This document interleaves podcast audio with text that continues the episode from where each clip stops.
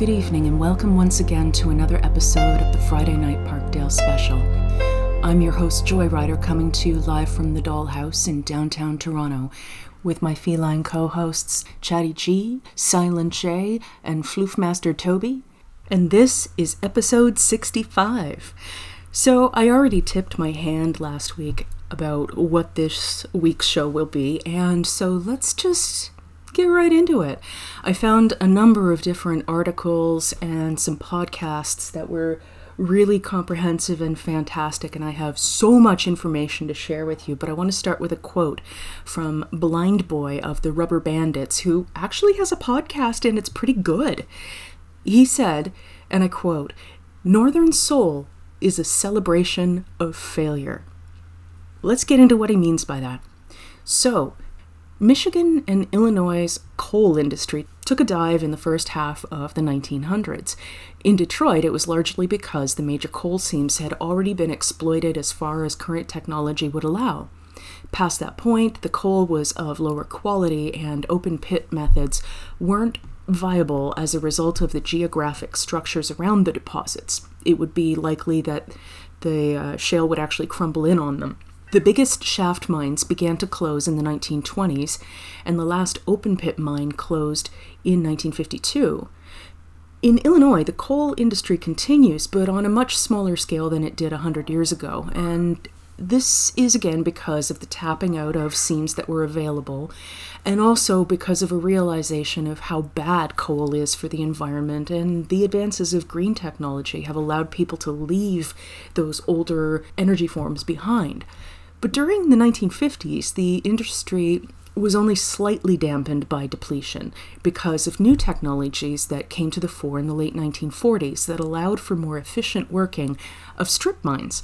As with all industries, though, the mechanization of processes meant that some of the working population found themselves out of a job.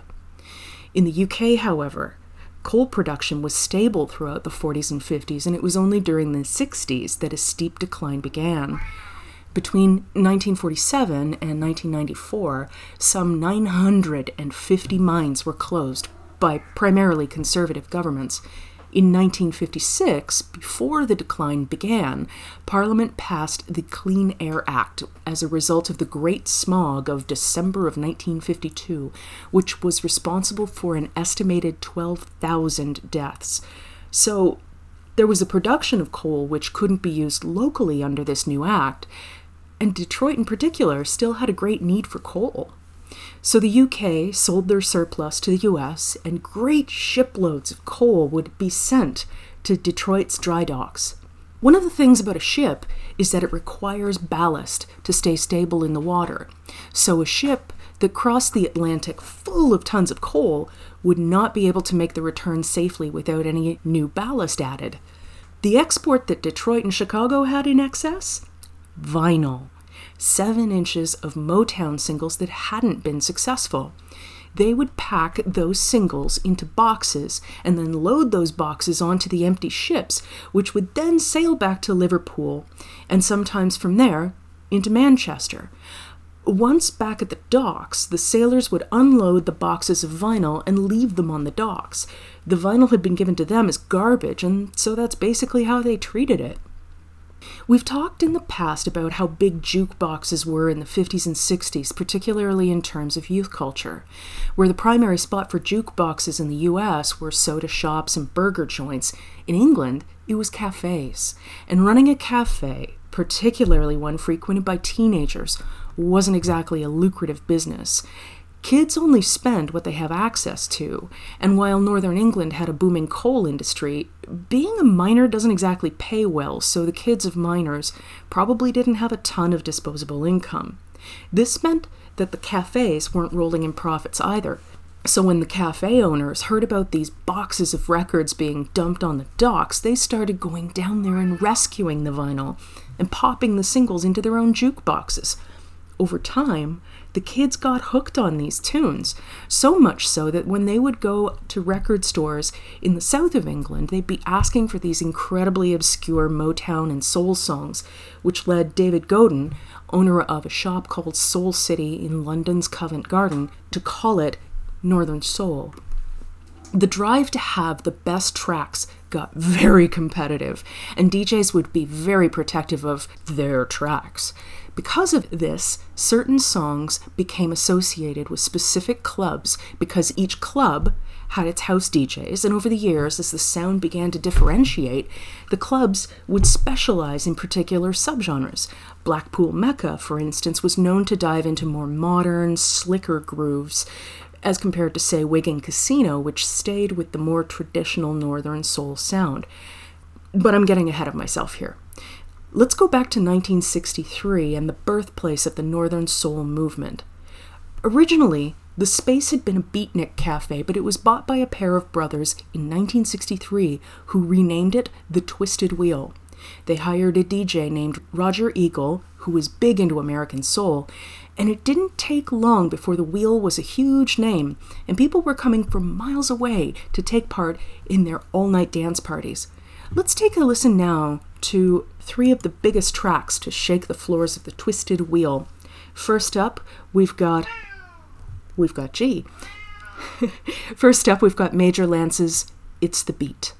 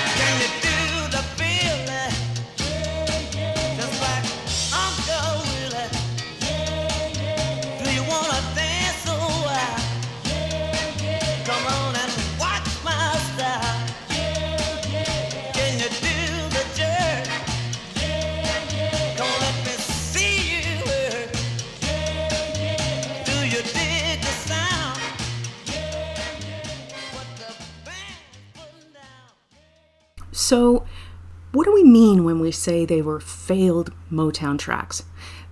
If you remember from the Motown episodes I did last year, most of those tracks were written by Holland Dozier Holland. And we know that Berry Gordy was an absolute genius as a businessman. He aimed every single song as a very well rounded product. And in order to make his product sell, he knew he had to target the audience who had the most money. And it wasn't just kids. Unfortunately, it was more likely to be white kids. So the songs that tended to end up not doing well were either written more by black artists for black artists or by white artists who just never quite hit the mark. And in a way, it's kind of interesting that I ended up doing this episode on June 18th because tomorrow is Juneteenth. So, to my black listeners, happy Juneteenth. Up next, we've got The Impressions You've Been Cheatin'.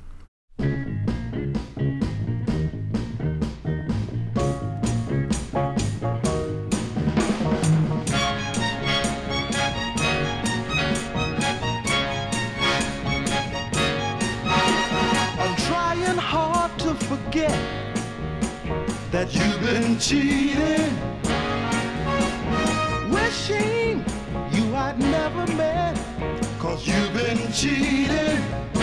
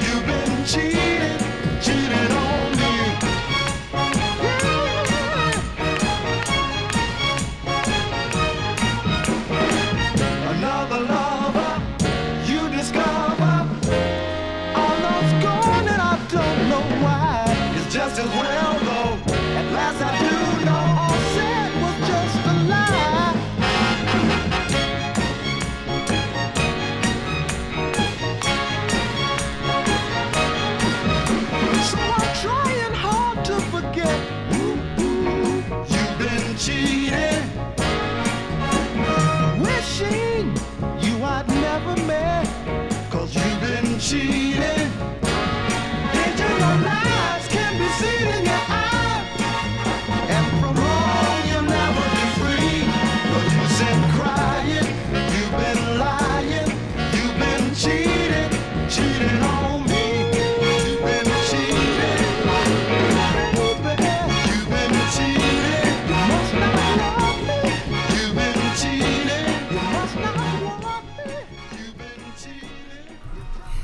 So, one of the things that uh, Blind Boy pointed out in his podcast about Northern Soul is how interesting it is that two fairly disparate seeming cultures on either side of an ocean both related to this style of music so greatly. And he related it to the fact that both societies, Detroit and um, Manchester specifically, were so mechanized. And he actually went on to talk about his sense that the beat is mechanized in its styling, and there may be some appeal to that. And I would add on to that that uh, there's probably some socio cultural framing that plays into it as well. I mean, if you have a similar lifestyle, then chances are that your issues are going to be the same too, and the things that you want to escape into are likely going to have a similar appeal as well. Up next, also from the big three of the Twisted Wheel, this is Shirley Ellis's Soul Time.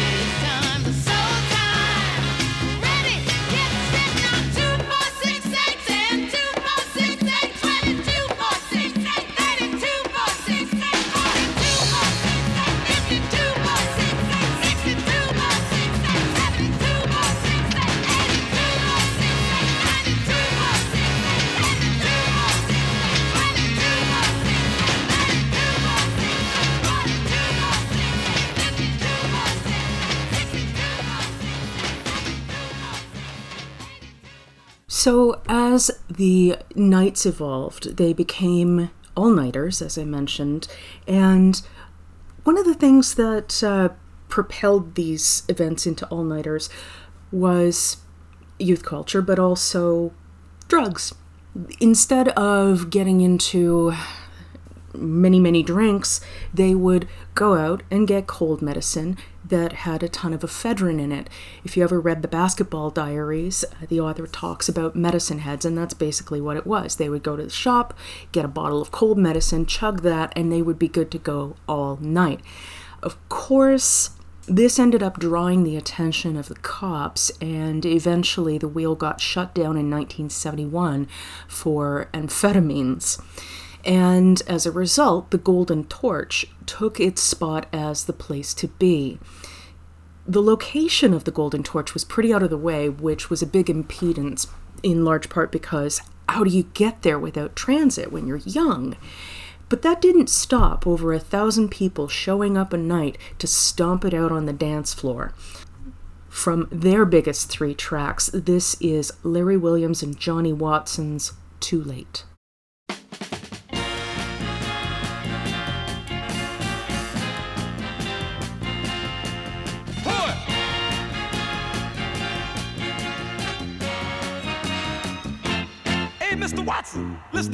Told me. She said, Larry,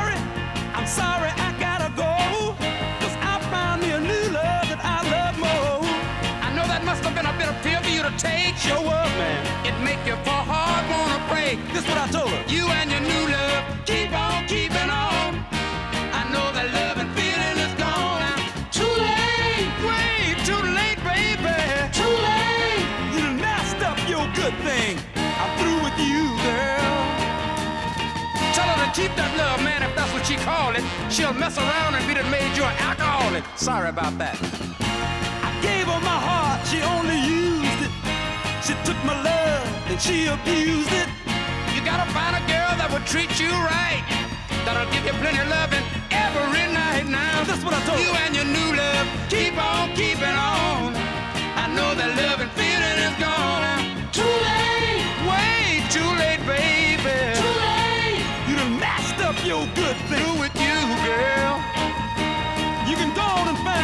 somebody else. I can live cheaper by myself. Don't need no woman to help me starve to death. Can you dig it?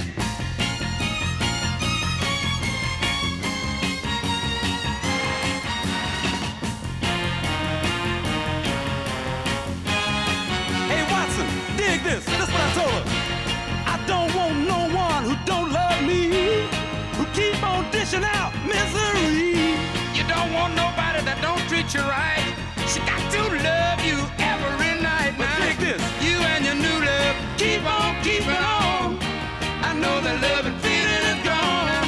Too late, way too late, baby. Too late. You done messed up your good things. Your ship is gone by, baby. I'm gonna find me somebody new. It's too late, baby. One of the things that um, shifted the movement of the, the actual dances being done to this music was the speed that was part of the scene. Initially, the Northern Soul dances were known to be more of a shuffle from side to side, and I, I haven't seen video of it at this time, but I have a sense that it's much like that Melbourne shuffle where you're going from heel to toe, heel to toe on kind of an angle. But as speed began to play more of a role in these nights, dancers came up with these more athletic moves. And again, to go back to Blind Boy's podcast, he was suggesting that there's a correlation between the moves that they chose to do and Bruce Lee movies becoming popular in media. There were a lot of high kicks, big air splits, all kinds of stuff. And the fashion of the time really lent to the theatrics and dynamism of these movements. Flares were a big part of the fashion. So if you're doing these massive kick moves, you've got giant shoes, big pants, and it's probably an amazing thing to watch. And I cannot help but draw mentally huge parallels between my own experiences in the early rave scene and the early days of the Northern Soul movement, particularly when I think about kickstepping back in 95. I remember a friend of mine he was able to move his feet so fast that they were practically a blur, and I never quite understood how he did it until I saw the things he put up his nose. Anyway, up next, also from the Golden Torches Big Three, this is Soul Twins Quick Change Artist.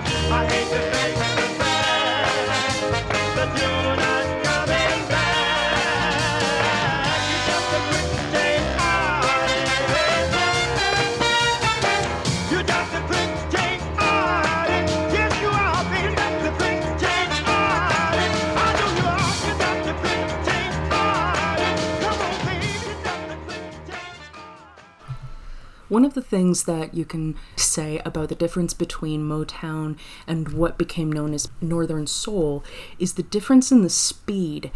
It tends to be that Northern Soul is a little bit faster than the stuff that made it big in Motown, and particularly the stuff that came out off the Motown Berry Gordy labels. Although, that being said, some of the tracks that were released on Berry Gordy's side labels actually ended up doing better in the UK. So, up next, our last one from the Golden Torch. This is Just Brothers Sliced Tomatoes.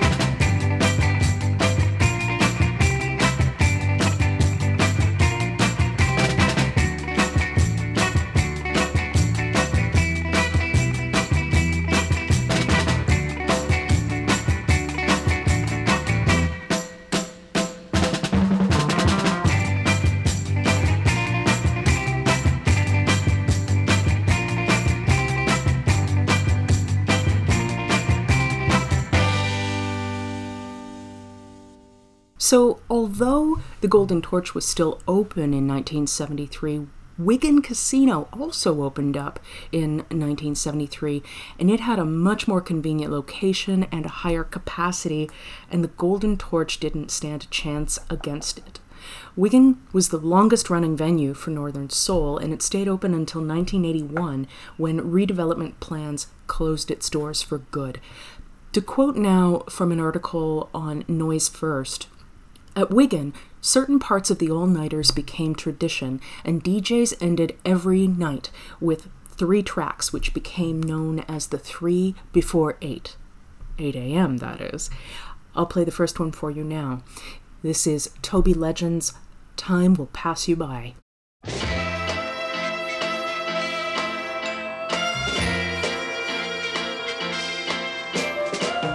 Passing seasons all but fade into misty clouds of autumn gray. As I sit here looking at the street, little figures quickly moving feet. I'm just a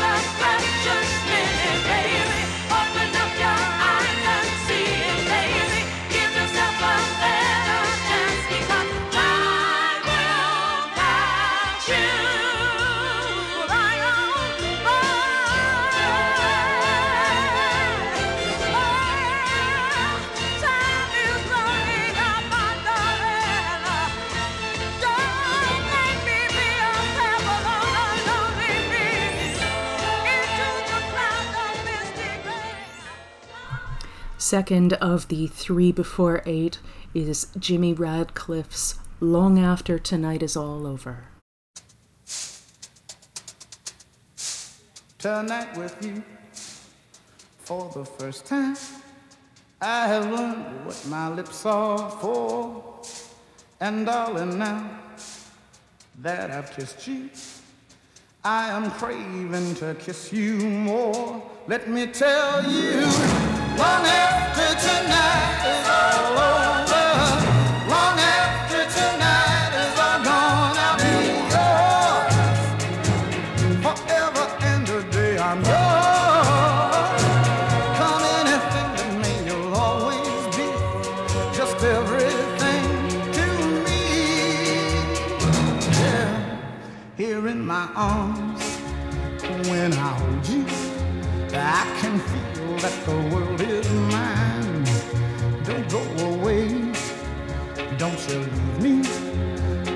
I'll cry till the end of time. Let me tell you, long after tonight is all over.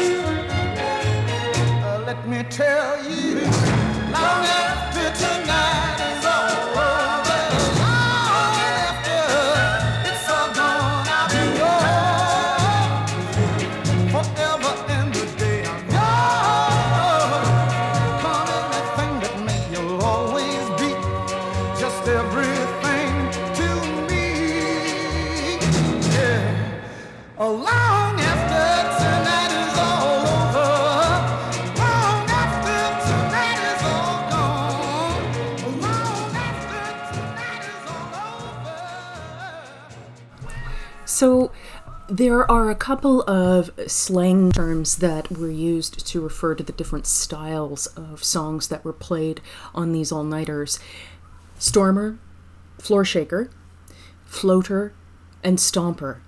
I'm pretty sure that one was a floater, and I say pretty sure because I read a fair number of posts on different forums and I couldn't get a solid definition from any one of them, even amongst these people who were there back in the day, they were having debates about how to apply those labels correctly. So don't take my word for it. Up next, the last of the three before eight is Dean Parrish's I'm on my way.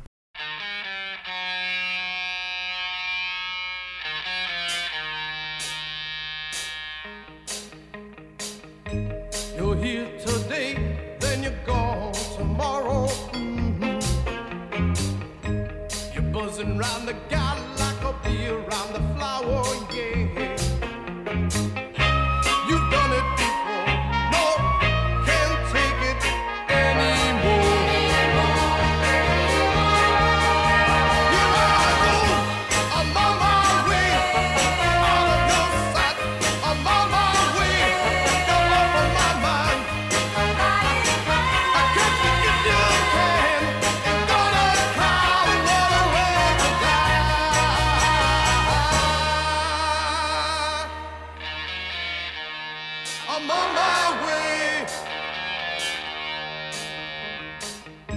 In for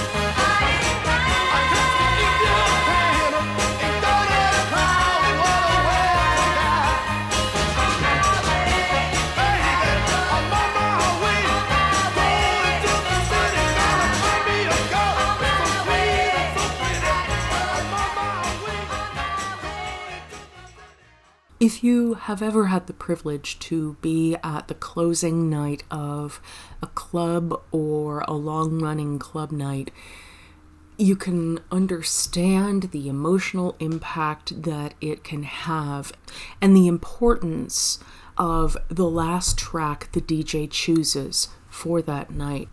I think the one that sticks out in my memory the most is the closing track for Destiny Fridays. A friend of mine, AC, played Howard Jones's Hide and Seek, the 12 inch extended remix. And I think at the time there were maybe four of us left in the room. And I remember hearing that opening series of tones. And immediately my head shooting up, and I made eye contact with Chris. I'm like, holy crap, I cannot believe you're playing this. I love you for playing it, but I also want to kill you because you're breaking my goddamn heart right now.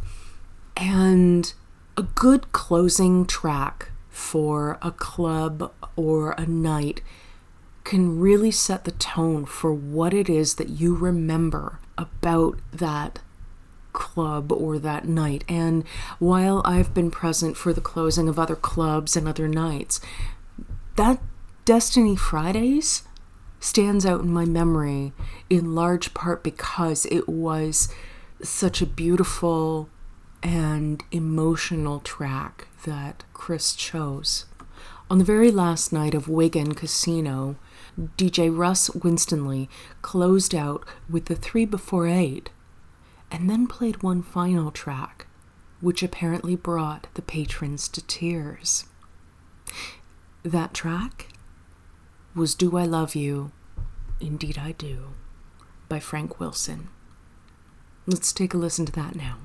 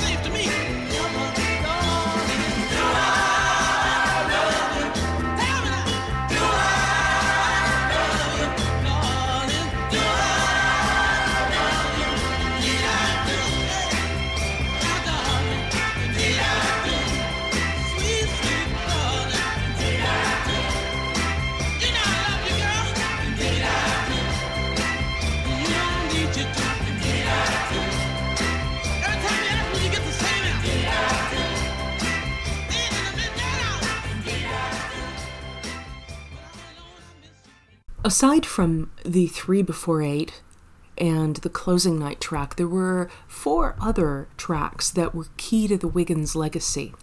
Let's start with Duke Browner's Crying Over You.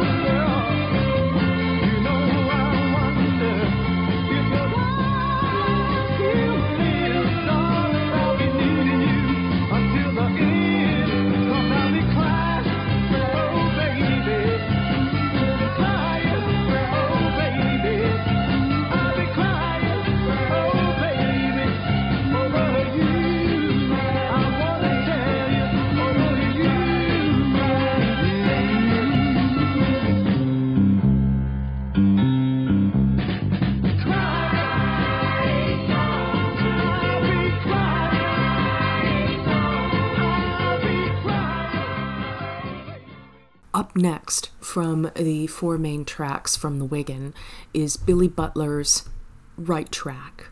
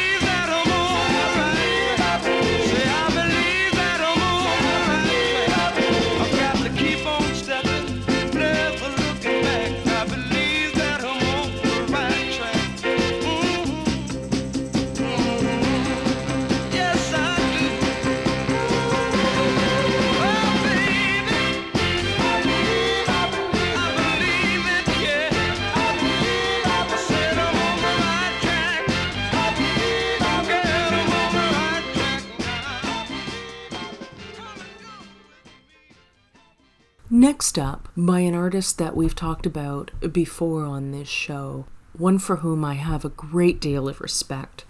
This is Edwin Starr's Time.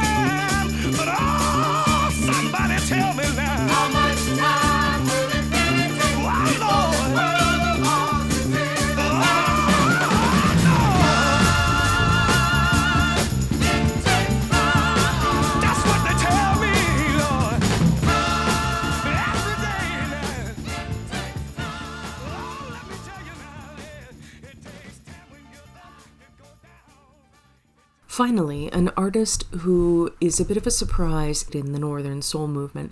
This is Frankie Valli and the Four Seasons, The Night.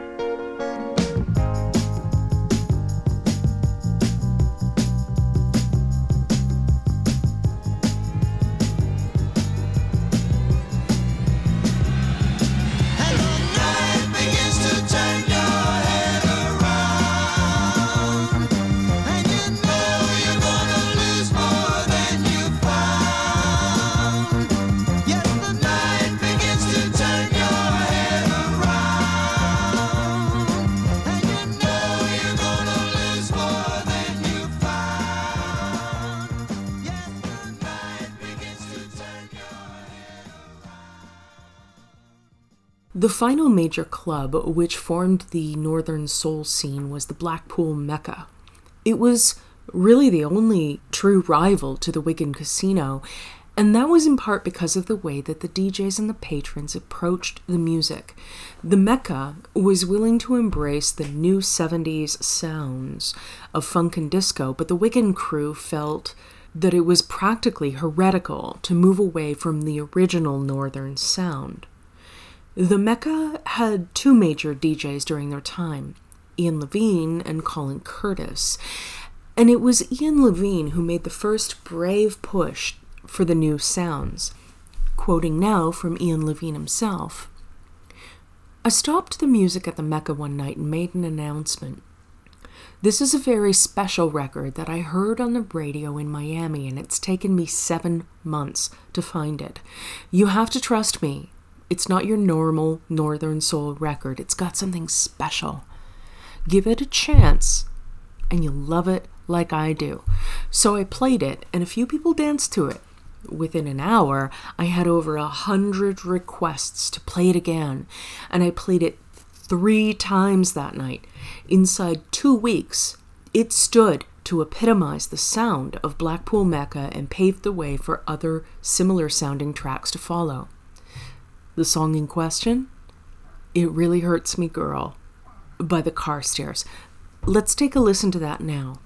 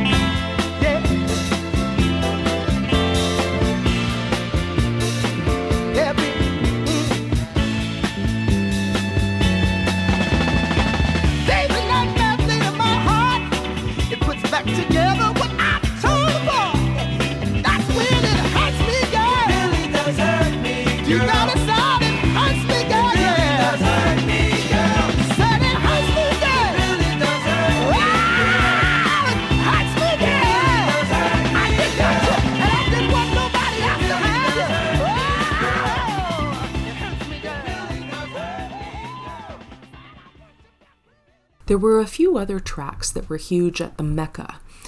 First up, Ujima's I'm Not Ready.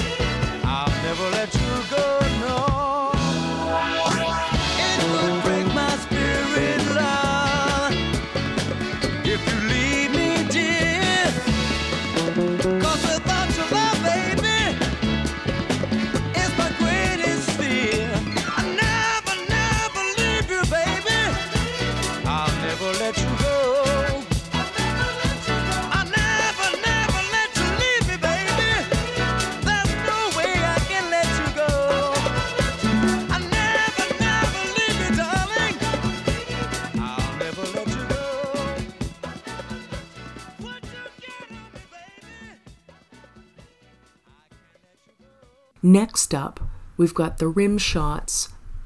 Do what you feel.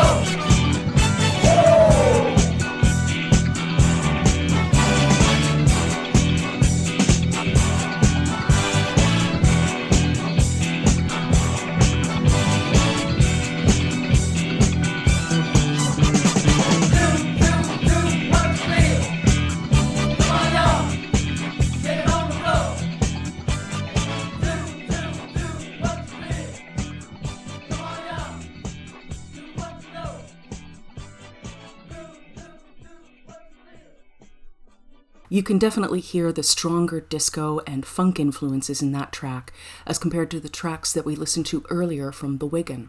And finally, an instrumental from Van McCoy. This is Soul Improvisations Part 2.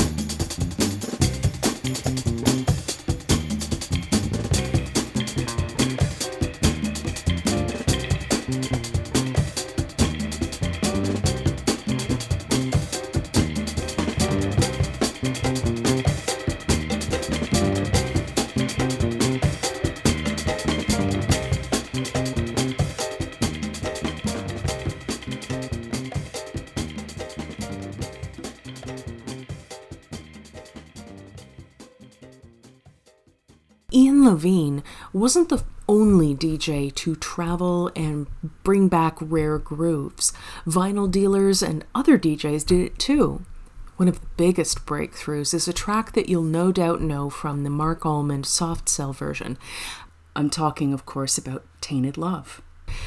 The rise to its legendary status began when Richard Searling literally tripped over a copy of Gloria Jones's single in a Cleveland warehouse on a buying trip.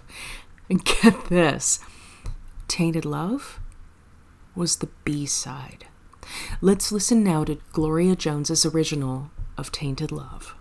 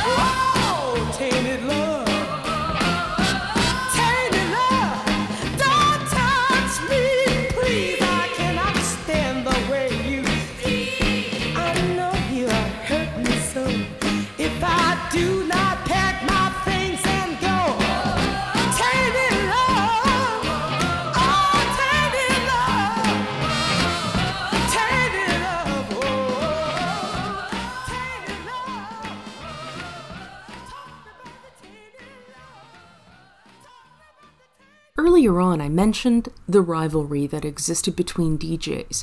The rarer the track, the more fierce the competition. Some of those singles have been known to now go for thousands of dollars, and it's been said that this is where white labeling began. DJs would cover the labels so that nobody could see who the track was by or what it was called, sometimes even going so far as to deliberately mislabel their tracks to prevent anyone else from getting a scoop on them. Richard Searling, for example, had an acetate of Anne Bridgeforth's What Should I Do? and he mislabeled it as When He's Not Around by Rose Valentine. Acetates, also called test pressings or dub plates, are used for quality control. A batch of vinyl would be pressed and they would be inspected or tested against this acetate. Anything less than a match would be recycled or trashed. An acetate can only be played so many times before it simply wears out and stops being playable. Its life is much, much more limited than a vinyl pressing, so to have one is just an incredible treasure. Let's listen now to Little Anne Bridgeforth's What Should I Do?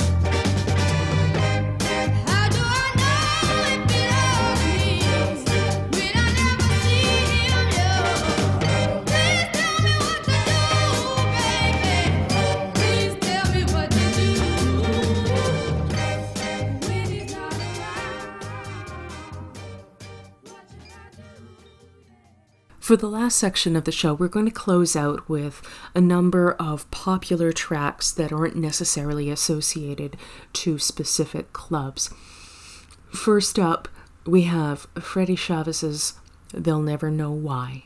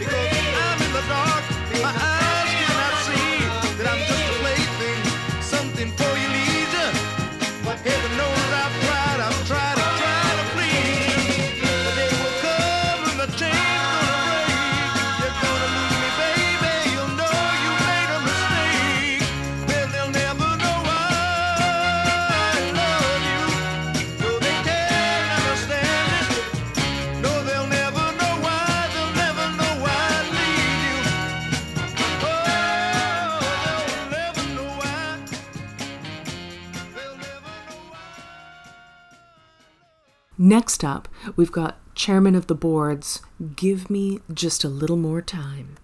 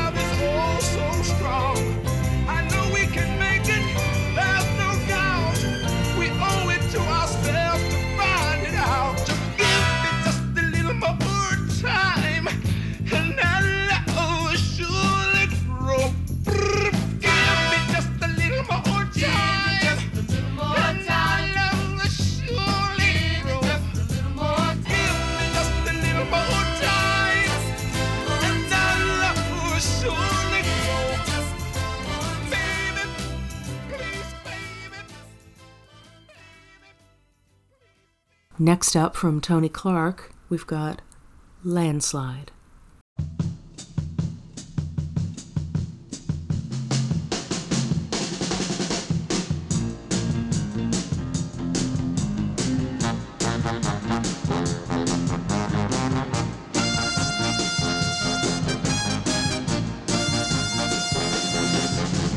Misery is rushing down on me like a landslide. Thank you.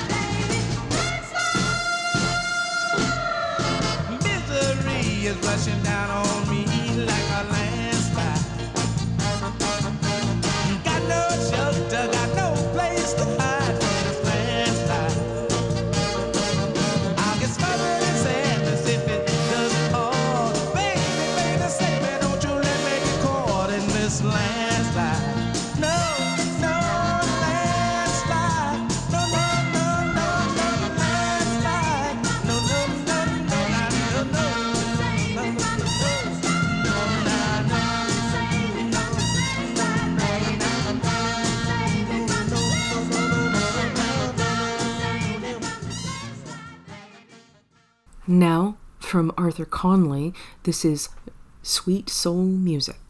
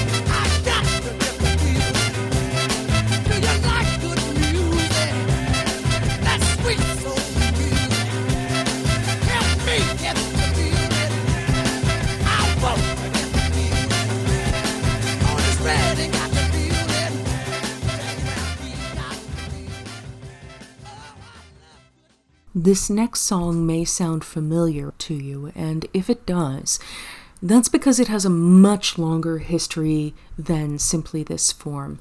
Originally, Wade in the Water was written as a spiritual, what W.E.B. Du Bois called sorrow songs. These were songs sung by enslaved black people in the US. And the lyrics to Wade in the Water were first published in 1901, and the first commercial recording of the song was done by the Sunset Four Jubilee Singers in 1925, released by Paramount Records. This next track is a take on it by Marlena Shaw, and it's called Let's Wade in the Water.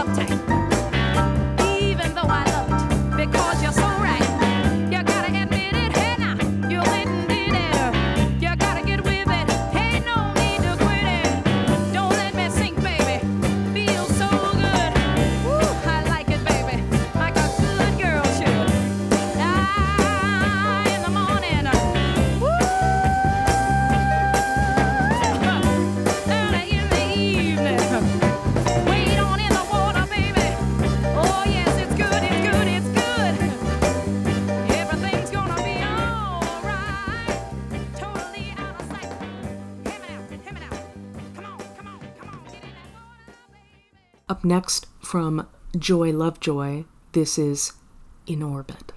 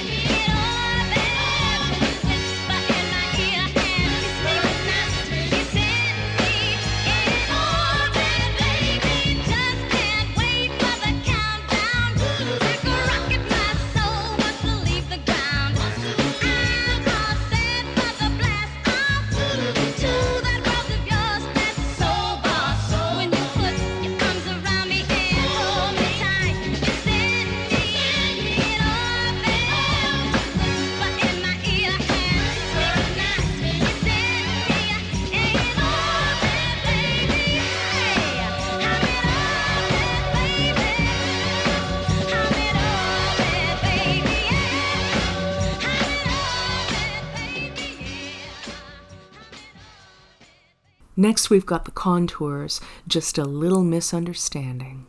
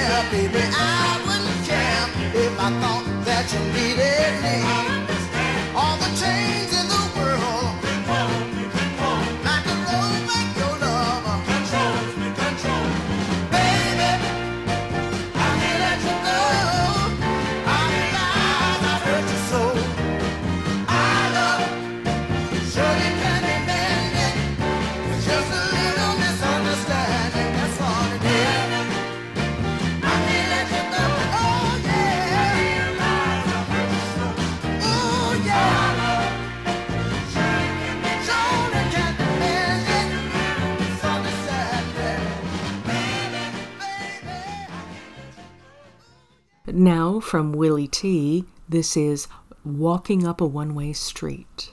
I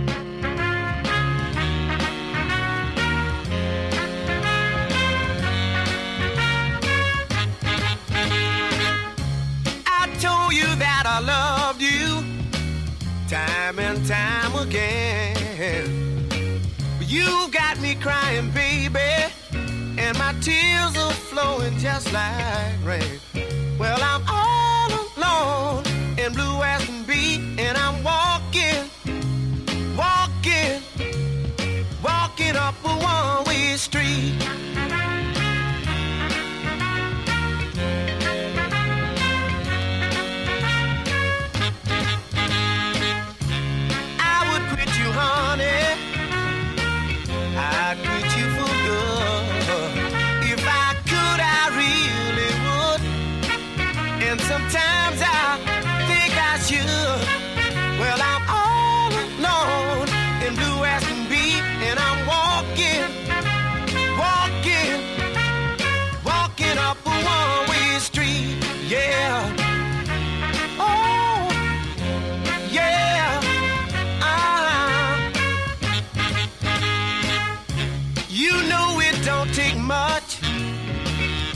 don't take much to please me.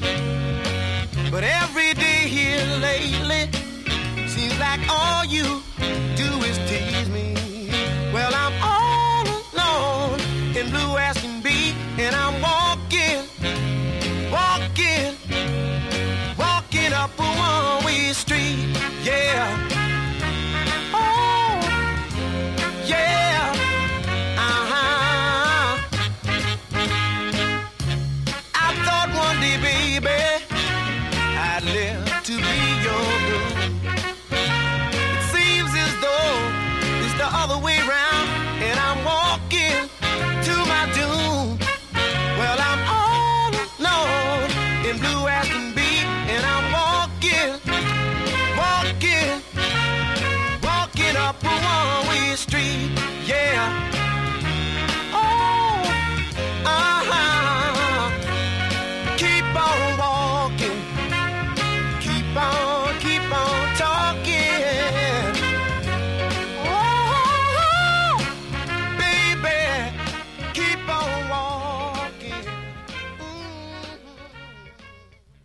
Next, from Dobie Gray, this is Out on the Floor.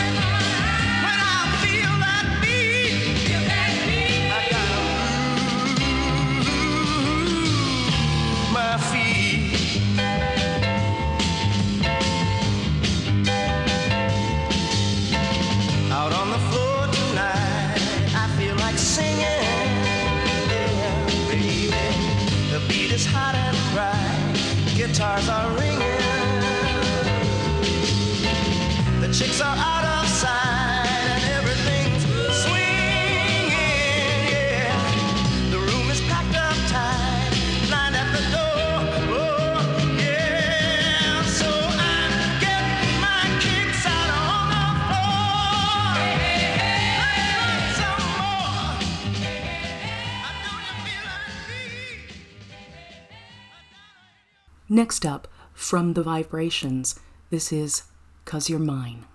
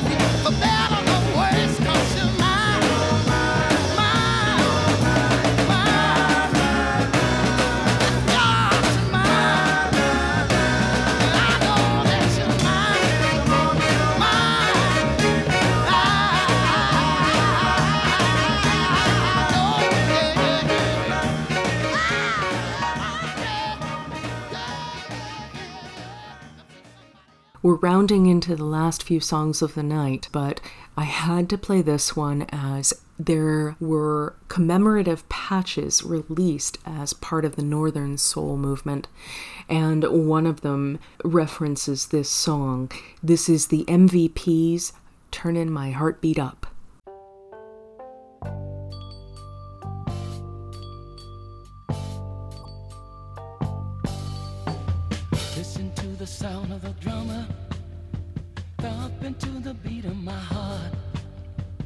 Hear that bass, he can't keep the pace, that's tearing my brain apart.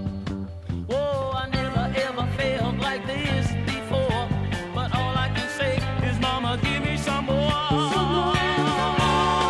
Turning my heartbeat up, ooh, turning my heartbeat up. It's getting louder, turning my heartbeat up, ooh, ooh, ooh, turning my heartbeat up. I keep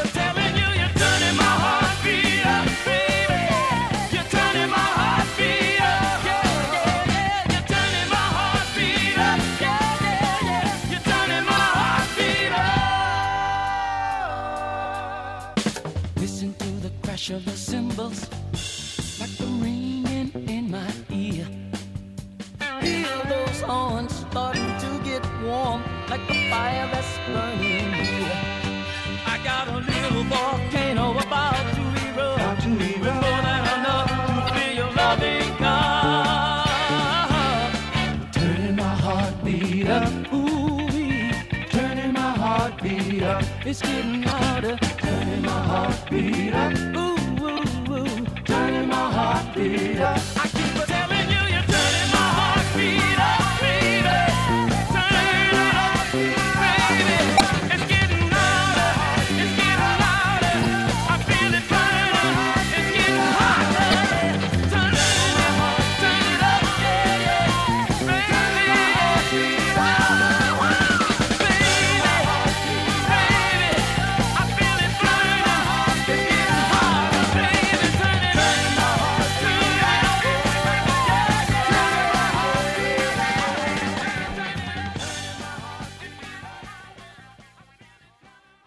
Our second last song for the night comes to us from Lou Pride, who sounds a little bit like R.L. Burnside.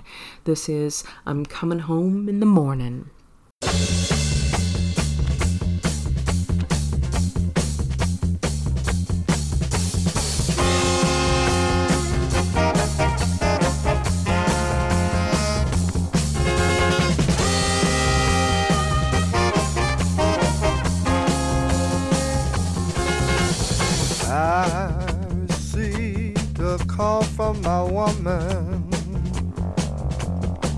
Me she was feeling bad. She didn't know what to do. She was all alone, wanted me to come home. She was feeling sad.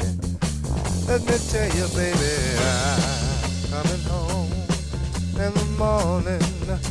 Yes, I will.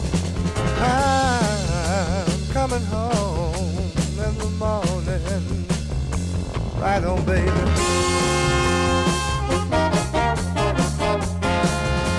Oh, yes, I will.